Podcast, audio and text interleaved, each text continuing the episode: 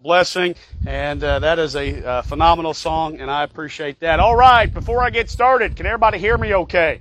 All right, everybody good? Everybody can hear me? All right, very good. Uh, hopefully, uh, uh, we'll uh, wind won't be too big of a distraction, but uh, there's going to be a lot of wind coming from up here too. I can tell you that. Amen. All right, let's take our Bibles this morning, and we're going to be in Acts chapter one. Acts chapter 1. Of course, uh, last Sunday uh, was Resurrection Sunday, and uh, we preached about, of course, uh, uh, the resurrection and, and uh, what that was about, and, and not just Jesus' resurrection, but the resurrections of, of the others the Bible talks about. And I'm going to continue along as far as the timeline this morning and preach out of Acts chapter 1 and talk about when Jesus left the earth 40 days after his resurrection. And here's the title of the message this morning, Six Things Jesus Left Behind. Six things Jesus left behind. So if you find your place, Acts chapter 1, I'm going to read verses 4 through 12. Acts chapter 1 verses 4 through 12.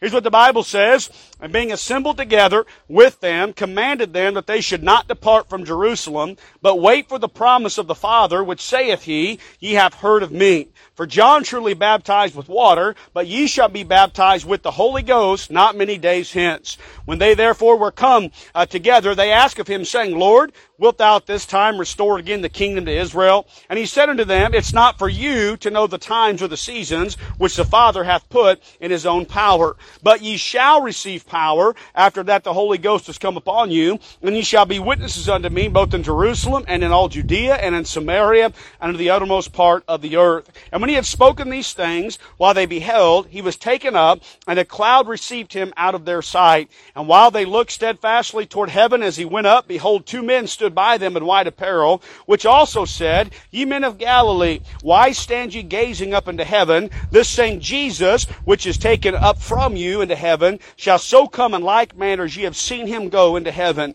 Then return they into Jerusalem from the mount called Olivet, which is from Jerusalem a Sabbath day's journey. Let's pray. Lord, again, we love you this morning. Thank you for allowing us to be here. I pray now as we turn our attention to your word, that you'd speak to us uh, to it, Lord. And, and whether or not we're in a building or we're out in your creation, God, your word has the same power, the same ability. And I pray that you'd use it uh, to help us this morning and work on our hearts. And we thank you for it in Jesus' name. Amen. Amen. So, uh, of course, uh, again, last week we talked about the resurrection. And after Jesus resurrected, the Bible tells us that he was still on this earth for 40 days before the event happened that we just read, known as his ascension. Now, a lot happened in that 40 days. And uh, we, of course, uh, uh, read from the gospel accounts that he appeared and met with his disciples and uh, in, there in the house. And, and I love the story where it talked about that he suddenly appeared in their midst. I mean, could you imagine uh, just being somewhere kind of, uh, you know, discouraged and down. And all of a sudden, boom, here was Jesus right in the midst of you. And of course, he did and ministered to his disciples there. He met with two as they walked on what's known as the Emmaus Road and uh, uh, spoke with them and, and revealed himself to them. Uh, we uh, see in John chapter 21 where there were some disciples led by Peter that decided that, you know what, uh, they were done with this disciple thing and they were going to go back fishing. And, and uh, when it says they went a fishing, it didn't mean they just went out for a afternoon fishing trip out on the Sea of Galilee. No, they were they were done being disciples. They were going back to their old trade. And they were out there toiling, the Bible says. And you know what? They had toiled all night and they caught nothing. And by the way, folks, a life without Jesus Christ, walking away from Jesus Christ, is a life that will amount to nothing. And the disciples found that out. And of course, Jesus met them there on the shore and uh, uh was able to uh, uh, minister to them and, and rebuke them a little bit and, and get them back to where they needed to be. And so now we find ourselves uh, uh, 40 days days later, uh, they're gathered here at the Mount of Olives. By the way, I like this. Same place Jesus ascended from, the same place his feet were on planet Earth will be the same place they're going to land when he touches back down on this planet. Amen. Uh, he's going to touch his feet again on that Mount of Olives. And by the way, when he comes back the second time, when he when his feet touches the Mount of Olives, they're going to split in two. Amen. Because the the, the, the Jesus is back on the earth. But he uh, he ministered to them there, and then as he ascended, and he went back to the Father. then he left them some things as he went back to heaven. That's what we're going to preach about this morning. Six things Jesus left behind. Six things Jesus left behind. By the way, the same six things that were good for the disciples some 2,000 years ago are still good for us today. Amen. So let's take a look at them today. All right. Number one, the first thing he left behind was an unfinished task. An unfinished task. Look, if you will, there in Acts chapter 1, verse 1. And notice what it says. It said this, The former treaties have I made, O Theophilus, of all that Jesus, look at that next word, began. Began, but to do and teach. You see, folks, when Jesus came to this earth some 2,000 years ago, was born of a virgin, and had that miraculous birth and lived that perfect and sinless life. Uh, listen, folks, he came and began some things. Uh, he began uh, the earthly ministry. He began the what's known as the local New Testament church, and, and he began some things. He he uh, he uh, began what was known as the gospel, the the, the time of grace, the, uh, the the gospel given, the gospel of grace that is so freely offered to those even today. And he began some things, but you know what? When he ascended he didn't, he didn't finish him. You know why? Because guess what, folks? Hey, the Church of Jesus Christ, it's our job. Amen? Jesus began some things, but then he, he wants us to continue what he began. Amen. And by the way, that's why he founded the local New Testament church. Listen, folks, we're not just a social gathering. We're not just here to, uh, you know, uh, uh, do uh, uh, humanitarian efforts. No, we're here to continue the task Jesus Christ started, and that's to preach the gospel to every nation. Amen. And by the way, folks, as long as people aren't saved, the task is not finished. As long as the devil is still deceiving, the task is not finished. As long as souls are still entering eternity at the rate of almost two per second, the task is not finished. Until the trumpet sounds and the church is called out of this earth, listen to me, the task is not finished.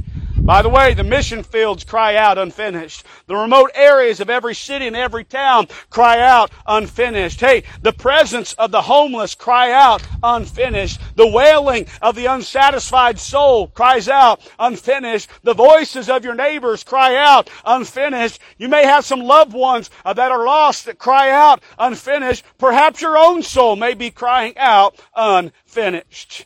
Here's a question for us all. Are we actively participating in carrying out this unfinished task? By the way, folks, again, we talk about a lot at White River Baptist Church. We have uh, uh, the, the, the commission of the church, and that is to be involved in this unfinished task of getting the gospel out. John chapter 9, verse 4, Jesus said, I must work the works of him that sent me while it is day. The night cometh when no man can work. And by the way, he's not talking about a 24 hour uh, uh, uh period period of time. He's not talking about the sun physically set in the sky. He's talking about the time when the door shuts on the mercy of God. And guess what, folks? No more opportunity for a person to be saved. The night's coming, by the way. It's coming. By the way, I believe if we look at the timeline of the scripture, I believe it's almost here. I believe that sun is, is sinking in the horizon. I believe it's about ready to set below the horizon line. Hey, we have a task that we need to be busy doing. Amen? So here we are uh, looking at the, the, one of the things that Jesus left, and that's an unfinished task. Number two, what else did Jesus leave? He didn't just leave an unfinished task. He left an unshakable message. An unshakable message. Notice what it says there in verse three. It says this, and speaking of the things pertaining to, here it is, you ready? The kingdom of God the kingdom of God. You know what that's referring to, folks? It's referring to this great message of salvation. And by the way, aren't you glad the message of salvation can't be shaken? Amen? It can't be shaken. By the way, it can't be shaken by man. Mankind has tried to change the message into something that's more conducive to the masses. After all, the message, by the way, of salvation, it's a very exclusive message. Yes, it is. You know what? The message of salvation doesn't fit the political correct mantra of the day. It doesn't sometimes make people feel good about themselves. And it's not a message people want to hear. You know why, folks? Because the Bible's very clear in it. It's a very narrow way. Amen? And if you're going to come to God, you must come to God His way through His plan of salvation. Amen? And listen, it's an unshakable message. It cannot be shaken by man. The Bible says this in Galatians chapter 1. Here's what the apostle Paul said to the church of Galatia, I marvel that ye are so soon removed from him that called you into the grace of Christ unto another gospel, which is not another. And by the way, folks, I don't care what this world says. I don't care what people may try to claim. Listen, there is not another gospel. Amen. There is only one. Jesus said, I am the way, the truth, the life, as in singular, as in there is no plural. There's only one. Amen. And listen, mankind can try as they may, but mankind will never shake the message of the gospel. It can't be shaken by man. How about this? It can't be shaken by the devil. Aren't you glad for that? That the message can't be shaken by the devil. Hey, don't think he hasn't tried. Oh yeah, he's tried. But the message and the power of the gospel of Jesus Christ still lives on. And he may have tried to shake it, by the way, the book of Acts, you read through that book, and you know what you find the, that early church faced? Persecution. You know what you find out? Uh, they were tried to, to be shut down. But you know what? Praise God, the gospel can't be shaken by the devil. How about this? It can't be shaken by false belief. Listen, folks, it's a foolproof gospel. The false cults try to change it. They try to add to it. They try to take away from it. But the gospel is still unshaken. By the way, folks, it's a very, very, very dangerous thing to add or detract from God's Word. In fact, there's a warning given to us in the book of Revelation. Listen to what the Bible has to say here. And by the way, this is a very, very sobering verse. Here's what it says. For I testify to every man that heareth the words of the prophecy of this book. Listen now. If any shall add unto these things, God shall add unto him the plagues that are written in this book. And if any man shall take away from the words of the book of this prophecy, God shall take away his part out of the book of life, out of the holy city, and from the things which are written in this book. I'll be honest with with you, I don't, I don't even know that I have a complete understanding of exactly what that verse is talking about, but I do know this. You better not add and you better not take away. Amen? And listen to me, it's important that we don't try to change it. We don't try to water it down because it is, the gospel is the truth that God's given us and it can never be shaken. Amen? It can't be shaken by man. It can't be shaken by the devil. It can't be shaken by false belief. Amen? So Jesus left for us an unshakable message. Not only that, what else do we see he left? Look at verse 3. Man, this is good. He left an unquestionable love an unquestionable love. Notice what it says here, to whom also he showed himself alive after his passion by many, listen to this, infallible proofs. Amen? Infallible proofs. The resurrection of Jesus Christ, the life of Jesus Christ is one of the most proven, uh, uh, solid pieces of historical evidence there's ever been. Amen? Infallible proofs. Being seen of them 40 days and speaking of the things pertaining to the kingdom of God. Now I think it interesting here uh, that Jesus, one of the first things he did when he arose from the grave and, and what he did in those 40 days was to show himself alive to those people that he loved. By the way, a lot of those people failed him. A lot of those, some of those people denied him. Some of those people doubted him. But you know what? He loved them so much that he still showed himself to them. By the way, you know why? Because of the love he had for them. And by the way, not just for the love he had for them, the, the same love he has for us as well. Listen, folks, no person can question the love exhibited by the Son of God. Aren't you thankful for that? Nobody can question that. He gave his life that you and I might live forever. He gave his body to the scourge. He shed his blood for an world and a generation uh, uh, of ungodly. He, he left his home in heaven, came to a world of sinners who rejected him, nailed him to a cross. He, in love, cried out to the Father, forgive them, for they know not what they do. He bowed his head in shame and suffering and, and died for a world who hated him and wanted nothing to do with him. You know what that's called? Unquestionable love. There's no one here today who would do that for a world of people who did not care. Listen, the Bible talks about that for scarcely for a righteous man would one die. I mean, listen, folks, as noble as it sounds, true, few people would really give their life for somebody else. Now, I think we all think that we would, but you never know until you're in that position. But listen to me, folks. Jesus didn't just die for his friends. You know who Jesus died? The Bible says he died for the ungodly. He died for the wicked. He died for those who didn't even uh, give a rip about him. Praise God for that unquestionable love. Amen. Even the train thinks that's good. Amen. Praise God for that. I like, I like the timing sometimes, right? God's just reaffirming, hey, that's the message right there. I'm reaffirming it to you. Amen. And uh, there's no doubt about the love of Jesus Christ. I love this song, and we sing it sometimes. It's in our hymn books.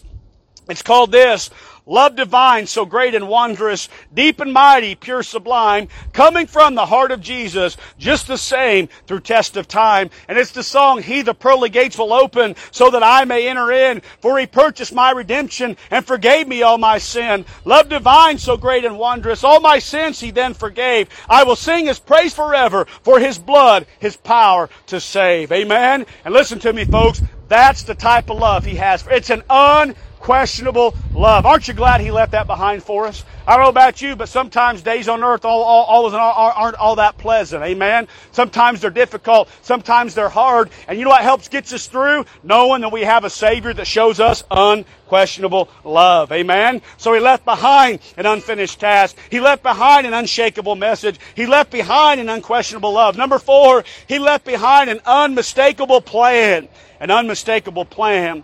Again, notice what it says back in our text in Acts chapter 1. He says this, and ye shall be witnesses. And then he talks about where they're to be witnesses to. You know what that, folks? That's a definite, undeniable, unmistakable plan. Now, what's a witness, by the way?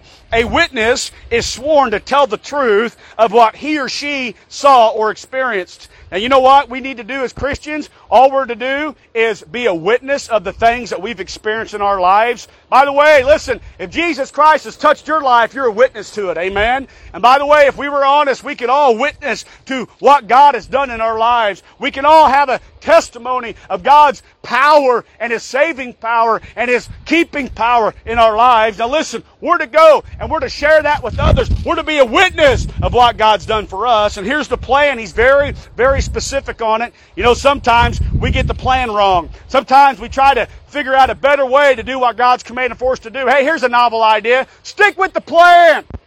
Stick with the plan. I think God knows, amen. I think He knows the right way to do it. Just stick with His plan. By the way, He tells us who we're to be witnesses to, in case you're wondering. He says we're to first be witnesses in Jerusalem. That's talking about our own local surrounding areas, talking about our neighbors, our coworkers, our friends, our community. For us, you know what that would be? It'd be Princeton. It would be Gibson County. It would be this community God has placed us in. Listen, we're to be witnesses here, witnesses of what God has done in our lives. By the way, you know what? At your workplace, you're a witness. Oh yeah. You're either witnessing to what God has done, or you're witnessing, you're, you're a bad witness of, of what God hasn't done, maybe. Amen. Listen, it doesn't matter where you're at. Your life's preaching something. Amen. Yes, it is. Your life's preaching something. We ought to be witnesses in our local area. But he didn't stop there. We're not just a witness here. He says Judea. I've taught you this before, but let's let's talk about it again. What's Judea? It's more of a a, a, a little bit further out from your local area. For us uh, here in uh, Princeton, it would be our state. It would be Indiana. And you know what that means? We're to also be witnesses to our state. You say, preacher, how can we do that? God's placed us here. By the way, that's why we're involved in things like planting churches. Amen. That's why we're, in, we're involved in trying to get the gospel to other parts of our state. Not only that, we're to be witnesses in Samaria. That's further out. That would be like our country, the U.S. of A. We're to have an impact on our country. And then, of course, the uttermost part of the earth. Amen. That's foreign missions. Think about this, folks. Three fourths of the Great Commission, three fourths of the plan plan has to do with uh, uh, things, what's called home missions, things in our area, things that we can touch, things that are tangible to us. Amen. Listen, that's the plan. It's an unmistakable plan. So here's the question. Hey, how about it, church? Are we involved in the plan? What's your part in the plan? Are you helping to be part of the plan? What are you doing And you're part of the plan? Because it's an unmistakable plan. Now, I'm thankful for this next point, folks, because listen to me. We wouldn't be able to do our part in that plan if it wasn't for this. Jesus left us an unstoppable force. Man, I love this. An unstoppable force. Notice what he says, but ye shall receive power. Amen. Power. Let me just remind you, folks, when you're a Christian, you get some things. Amen. When you get saved, God's gifted you with some things. And some some of the things He's gifted you with is power. Amen? Power. And He talks about that power. It's not self-power. It doesn't come from within. No, the Bible says after that the Holy Ghost is come upon you. Luke chapter 24 verse 49, Jesus said, And behold, I send the promise of my Father upon you, but tarry in the city of Jerusalem until ye be endued with power from on high. And then Acts chapter 2 verse 4, And they were all filled with the Holy Ghost. Amen. And let me tell you something. After Jesus ascended, He sent those disciples to what's known as the upper room, gathered together with a total of 120 Christians. And the Bible says that they tarried there for 10 days and they prayed. And you know what else they did? I guarantee they got things right. They confessed their sin. They made sure they were uh, clean before the Lord. And after those 10 days, the Bible said that God filled them with the power of the Holy Ghost. And by the way, did it work? Was it an unstoppable power? Well, if you're saved here today, it worked. Amen. Because the gospel started right there in Jerusalem, and it started with those disciples. And you know what? It began to spread like a fire throughout the earth. And by the way, if, again, any person that's saved today, we can trace our roots back to those disciples. You know why? Because of the unstoppable power of the Holy Ghost of God. By the way, what a power it was just a few chapters later, a few days later, when they preached in Acts chapter 2, they begin to preach. They preach with power. Guess what? 3,000 people got saved. I'd say that's some powerful stuff right there. Acts chapter 4, 5,000 more people got saved. Hey, within a few, uh, literally weeks, months time, uh, over 8,000 people got saved because of the power of the Holy Ghost. And the Bible says, and believers were the more added to the Lord, multitudes of both men and women. By the way, this, this power was so unstoppable. Listen to this. Hey, the religious crowd couldn't stop them. Amen. The lost religious crowd of the day couldn't stop the power. The Bible says in Acts chapter 4, and they spake unto the apostles, uh, as they spake unto the people, the priests and the captains of the temple and the Sadducees came upon them. By the way, who's that religious crowd? You know who's going to give you the biggest problems in life as a born again Christian? Religion. By the way, you know what nailed Jesus to the cross? Oh, the, the, the, Romans nailed him to the cross. Religion nailed him to the cross. Now he allowed himself to do it, amen? And truth be told, really, his love nailed him there. But you know who put him to death? It was religion. Who was it that cried, crucify him, crucify him, let his blood be upon us and our children? You know who that was? It wasn't the Roman soldiers. In fact, Pilate wanted to let him go. Amen. It wasn't Rome. Rome was the tool, but you know who the driving force was behind it? Religion was. You know who's always persecuted true Christianity down through the centuries? Study history. Read it. Church history. Amen. You know who it's been? Religion. And you know what? Religion tried to stop the gospel, but you know what? Religion couldn't stop it. Amen. How about this? The government couldn't stop them. The government tried, Acts chapter 5, and laid their hands on the people and put them in the common prison. But the angel of the Lord, uh, by the night, opened the prison doors and brought them forth and said, Go stand and speak in the temple to the people all the words of this life. Hey, listen, uh, the government tried to stop them. And by the way, you know what? Government tries to stop today. There, uh, and I know in America, folks, we, we experience a, a lot of uh, religious freedom here, but this is, that's not so in most places in the world today. As, as I speak to you today, there literally are Christians being martyred for their faith. There's Christians in prisons because of their faith. You know why? The government tries to stop it. By the way, how's it working? Does the, can the government stop the spread of Christianity in a place they try to stamp it out? Let me tell you this, folks. You know what you find out when the government tries to intervene and tries to stop? The gospel spreads like even more. Amen? Spreads like a wildfire. And let me tell you something, folks. The government can't stop it. How about this? Persecution couldn't stop it. And all throughout the books of Acts, you know what you find? You find persecution coming to those that tried to get the gospel. In Acts chapter 5, and to him they agreed, and when they had called the apostles and beaten them, they commanded that they should not speak in the name of Jesus and let them go. And they departed from the presence of the council. Listen to this, rejoicing that they were counted worthy to suffer shame for his name. Where's that attitude today? Amen? No, you know what? We, we get our feelings hurt too easy, don't we? Somebody says something to us and, and you know, we get offended. And all of a sudden, we quit church. We quit reading our Bible. We don't have anything to do with it anymore. Listen, folks, listen, listen.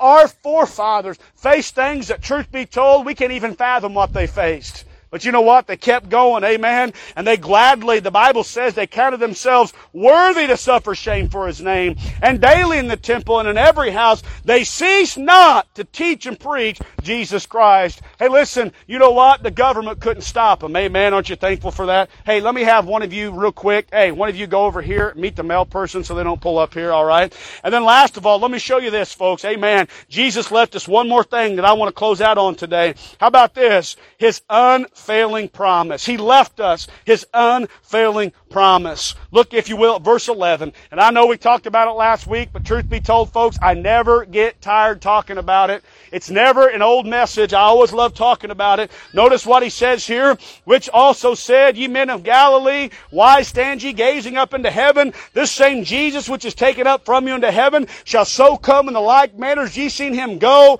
into heaven. You know what that is, folks? It's an unfailing promise. When I think of this, I'm reminded of General Douglas MacArthur. He, of course, was the, the general of the South Pacific Theater and was stationed in the Philippines. During the later days of World War II, General MacArthur's men had taken a, a beating and, would, and he withdrew them and moved them to Australia for a time of rest and retraining. As he boarded the DC-9 in the Philippines, those people looked to him as their savior and he made his famous statement in saying this, I will return.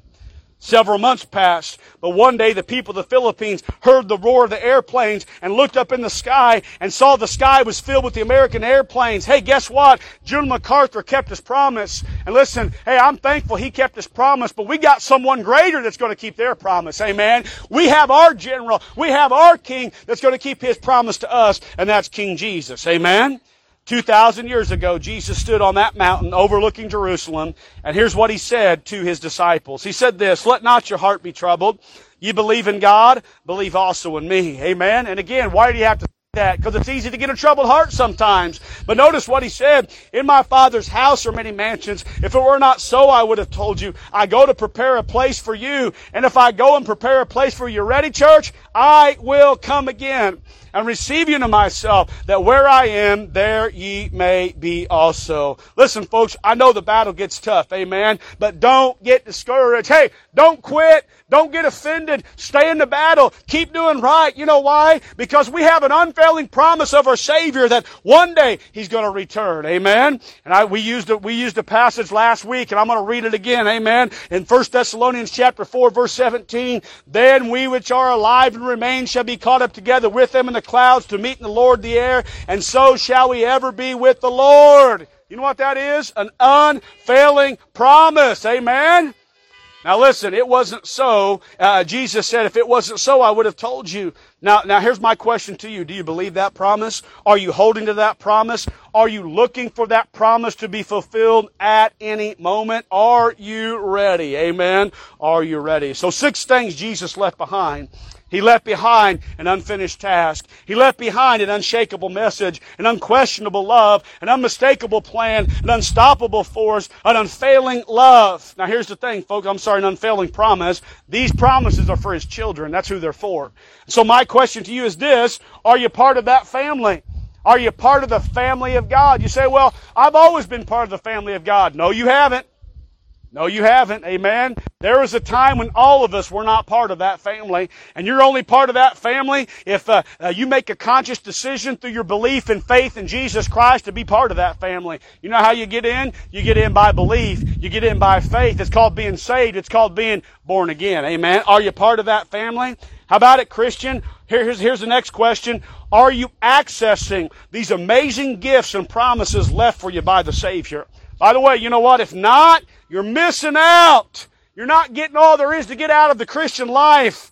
Listen, folks, need, we need to claim these promises for ourselves. We need to start living our Christian life. Listen, instead of just existing through it, we need to start living the Christian life, not just exist through it. And by the way, you can, you can be victorious. By the way, I, I told someone recently, as a Christian, you know what we must have? We must have a warrior's mentality. Amen? A warrior's mentality. Listen to me, folks. I, I, again, I get it.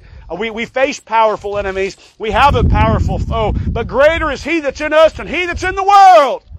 And Jesus gave us everything we needed to not just be a Christian, but, but to be a successful Christian, accomplishing things, doing things that would please Him. And I pray that that is your desire and that is what you would want in your life. Amen. So let me just encourage you. Claim the things that Jesus left behind for us. Amen. Claim these things. Let's pray. Lord, we love you.